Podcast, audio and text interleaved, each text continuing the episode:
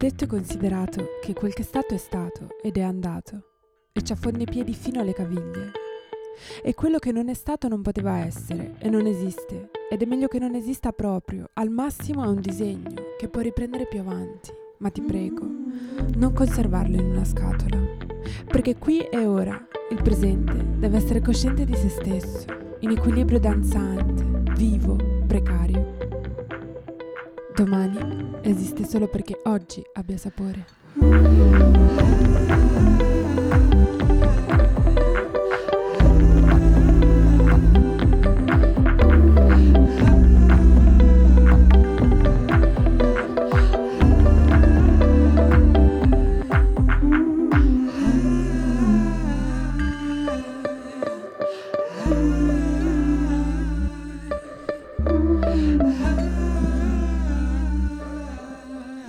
Cuore di vetro. Dalle crepe entra la luce. Benvenute, benvenuti, benvenute a Cuore di vetro. Cuore di vetro è un podcast in quattro puntate, ognuna collocata in una dimensione temporale a sé. Per ogni puntata ho scelto un tema che ha abitato il mio cuore in quel momento particolare e ho invitato a parlarne insieme a me quattro persone che in quel tema ci navigano alla grande. La puntata di oggi si chiama Avrei voluto essere, passato impossibile. Fin da quando sono piccola, se vedo un pallone che rotola per terra gli corro dietro, senza tecnica né cognizione di causa, ma con tanto entusiasmo e una discreta corsetta. Il punto è che quando ero una bambina non ero abbastanza testarda per litigare ogni volta con i miei amici maschi perché mi facessero giocare a calcio o comunque non mi mettessero in porta. E delle mie amichette ovviamente non ce n'era quasi nessuna appassionata. Avrei dovuto iscrivermi a un corso o qualcosa, ma facevo già mille altre cose e poi mi sono persa via ho fatto altro. Però avrei voluto. Infatti mi è rimasta la pulce nell'orecchio e quando vent'anni dopo mi hanno proposto di entrare nella squadra femminile di calcetto del mio teatro ho detto ovviamente certo che sì. Purtroppo non è durata molto come esperienza, eppure tanto è bastato per riaccendermi quella fiamma fatta di passione e un po' di arrabbiatura antica.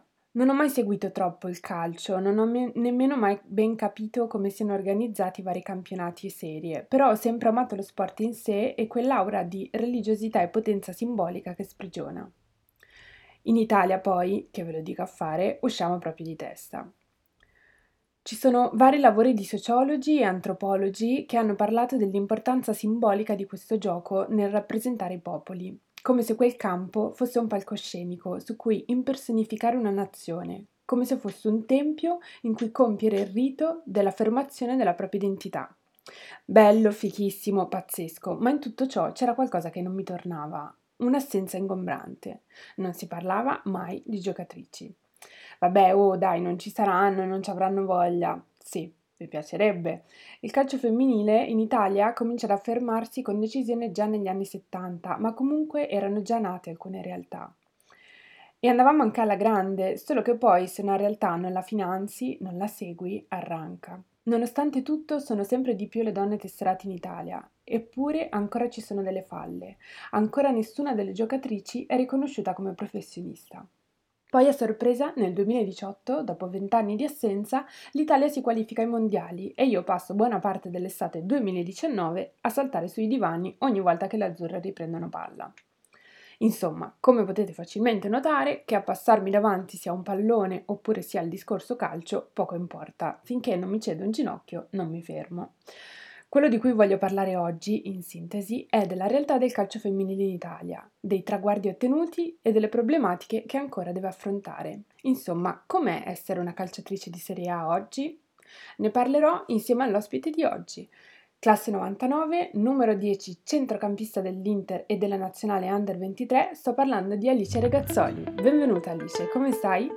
Grazie mille, buongiorno. Sono... Sto bene, tutto bene. Sono molto contenta che sei qua con me a chiacchierare con me. Grazie e mille, altrettanto. Per prima cosa volevo chiederti quello che ti avranno già chiesto tutti, cioè a quanti anni hai cominciato a giocare a calcio? E da lì, cioè il primo giorno in cui hai deciso che volevi dare dei calci al pallone e da lì poi qual è stato il tuo percorso?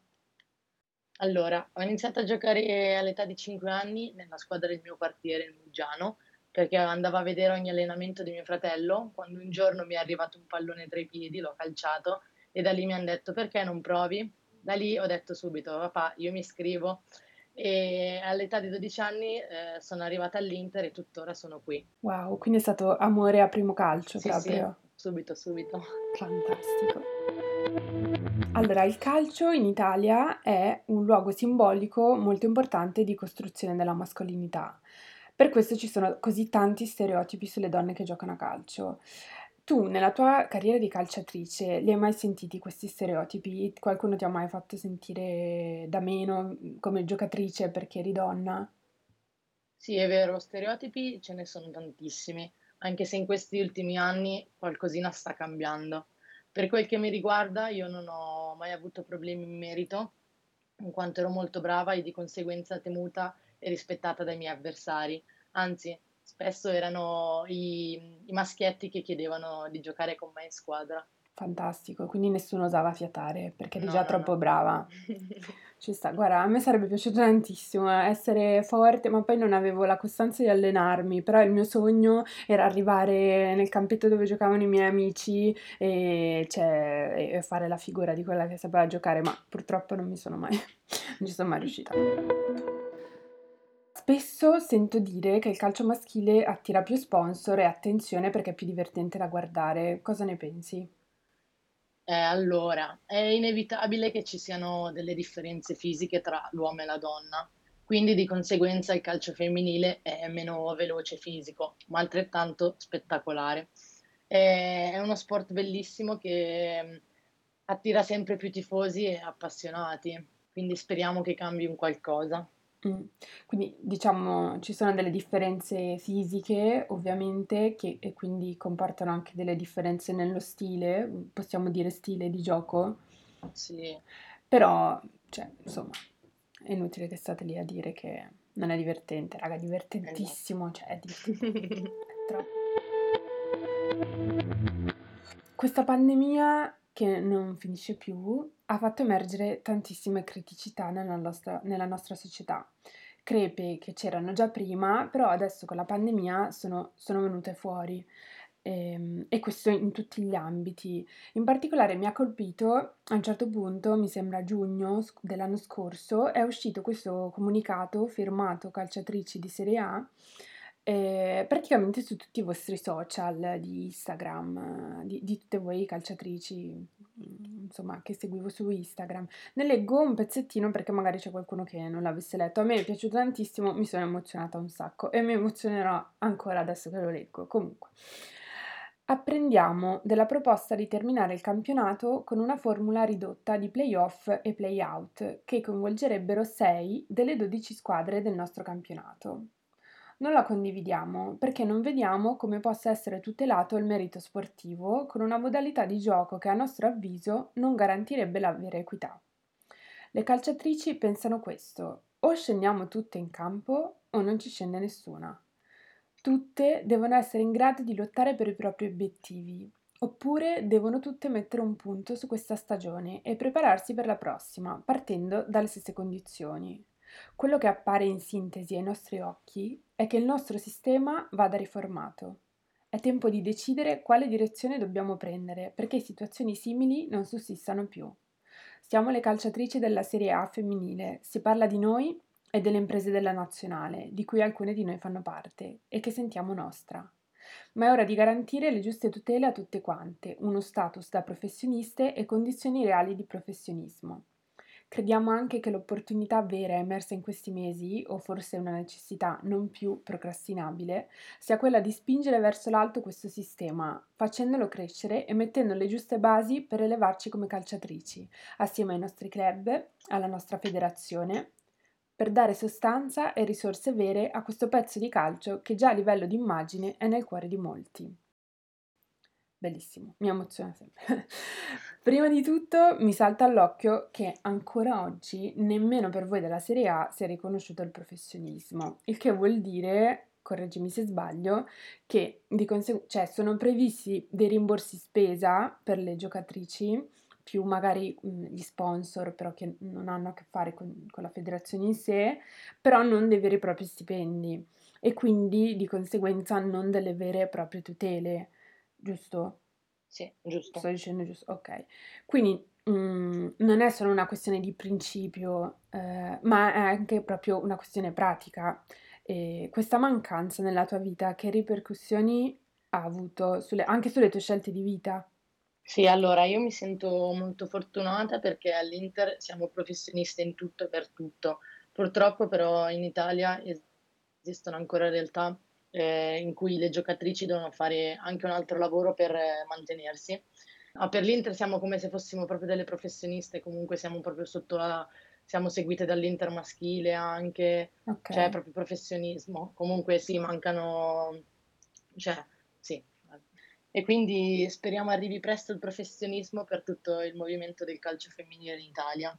Manca un riconoscimento a livello Esatto, nazionale, economico anche. eh, in questo senso. Quindi tu, mh, cioè, nel corso della tua vita sei riuscita, cioè, sei riuscita a dedicarti praticamente interamente al calcio, Sì, sì, sì, sì. ma nel frattempo hai, cioè, Sì, ho tipo, studiato, ho fatto la maturità e sono diplomata in eh, professionale sportivo. ok. Beh, sì, certo, quindi tu hai avuto la fortuna di poterti, cioè, la fortuna e il merito di essere arrivata in una squadra grande che ha, ha potuto, insomma, Sì, aiutarti. sì, sì. Dopo il mondiale le cose sembravano andare meglio, soprattutto perché finalmente i riflettori sono stati puntati su una realtà che ancora ai più era, sconosciuta, eh, nel senso che la maggior parte delle persone eh, ha visto la nazionale femminile e ha detto oddio c'è una nazionale femminile, eh sì. Secondo te mh, ci sono stati dei passi in avanti in questi due anni oppure la pandemia ha, ha stroncato tutto? Allora, di sicuro qualche passo avanti è stato fatto, ma è vero che comunque questa pandemia in questi due anni ha rallentato il percorso e ha creato qualche disagio, però noi siamo forti e andiamo avanti per la nostra strada. E sempre parlando di mondiale, ovviamente si parla de- del mondiale del 2019, eh, per me è stata un'emozione fortissima perché finalmente su quel campo potevo vedere indoss- indossare la maglia azzurra a un'Italia calcistica da cui mi sento rappresentata. Eh, credo sia stato molto importante anche per tutte le calciatrici italiane o anche per le bambine che adesso iniziano a giocare a calcio, vedere finalmente giocare un'Italia che le assomigli, cioè vedere delle donne che indossano una maglietta azzurra. Eh, e anche tu indossi la maglia della nazionale con l'Under 23. Un pochino, ti senti un pochino ricoperta da questo ruolo di, di rappresentante, magari anche esempio per, per le generazioni future? Sicuramente il mondiale è stato un evento con un notevole riscontro di pubblico. Eh, gli italiani si sono appassionati e affezionati alla nazionale finalme- fine- femminile, finalmente capendo che anche noi donne siamo in grado di giocare a calcio e di, di- di ottenere dei, dei risultati. Quando indosso la maglia della nazionale è sempre un'emozione fortissima e spero davvero di poter anch'io contribuire ad essere di esempio per le, per le generazioni future che si avvicinano a questo sport. Ma quando, quando tu eri piccolina c'era qualche calciatrice a cui ti ispiravi oppure ti, cioè, chi erano i giocatori o le giocatrici che ti, ti ispiravano di più? Piccolina ero più intenta a giocare, cioè non... Cioè, non, non guardavi niente, solo la palla. La palla rotola, io corro. Secondo te, allora io mi sono fatta un'idea, eh, non- io non voglio dire che il calcio femminile sia meglio o peggio di quello maschile, secondo me non è quello l'importante, però eh, osservando un po' eh, mi sono resa conto che ehm, in effetti il mondo del calcio femminile è un po' diverso, anche un po' come eh, valori, forse non lo so, per una serie di cose per cui è rimasto un pochino più, tra virgolette, puro dal, dal, dal mer- insomma, è rimasto un po' estraneo dal, dal business, non lo so, però mi sembra che ci siano, ci sia una comunicazione diversa. Secondo te, mh, il calcio femminile ha qualcosa da insegnare all'Italia? Sicuramente ehm, il calcio femminile è un mondo diverso. Tutte noi ragazze seguiamo la nostra passione, ma abbiamo anche altri doveri da assolvere. e molti di noi studiamo, frequentiamo l'università, per cui il sacrificio l'impegno e i valori che ci uniscono sono da considerare. Certo. L'Italia ha 2 nazionali, 2 nazionali di calcio che sono diverse e che che però hanno comunque qualcosa da dire di importante e secondo me andrebbe ascoltato di più il mondo del calcio femminile Sì, perché molto di più. Ma so anche solo perché non è mai stato davvero ascoltato. Ehm, tanto esiste cioè non ci interessa che ci dicano: "Ma le donne possono giocare a calcio?" Quelle domande non cioè, non ci faccio più caso. Non hanno più ca perché, di fatto già lo facciamo, già giochiamo a calcio, quindi cioè, ma, ehm, cioè, non è lì la domanda. La domanda è: Esatto. esiste, ascoltateci e soprattutto E guardateci. Senti Alice, io ti faccio quest'ultima domanda, ehm, un po' difficile forse. Allora, questo podcast si chiama Cuore di vetro perché, ehm, è così che mi piace definirmi, mi piace definire il mio cuore come qualcosa che, ehm, si spezza spesso, però è trasparente e ogni volta che si ricostruisce, si ricostruisce in forme nuove. E quindi ti chiedo, il tuo cuore secondo te di cosa è fatto? Io sono una persona molto sensibile e spesso comunque conto di do di avere un carattere determinato e una e una grande forza nell'affrontare le varie situazioni. In questi 2 anni ho subito 2 gravi infortuni che mi hanno impedito di giocare. Ciò nonostante mi sono rialzata dopo il primo e lo sto facendo ora dopo il secondo e metto tutta me stessa quando voglio raggiungere un mio obiettivo. Un eh, cuore di sì, tipo come il tuo, di vetro che comunque si rompe, ma che comunque si riaggiusta sempre. Sì. Cioè, dopo aver comunque rotto 2 crociate, 2 menischi, eh, vuol dire che si rompe, però comunque cerco Se non si ricostruisce per il tuo, eh no, che che cuore si infatti. ricostruisce? Cioè Esatto. Fantastico. Senti, Alice, io ti ringrazio tantissimo, Grazie a voi.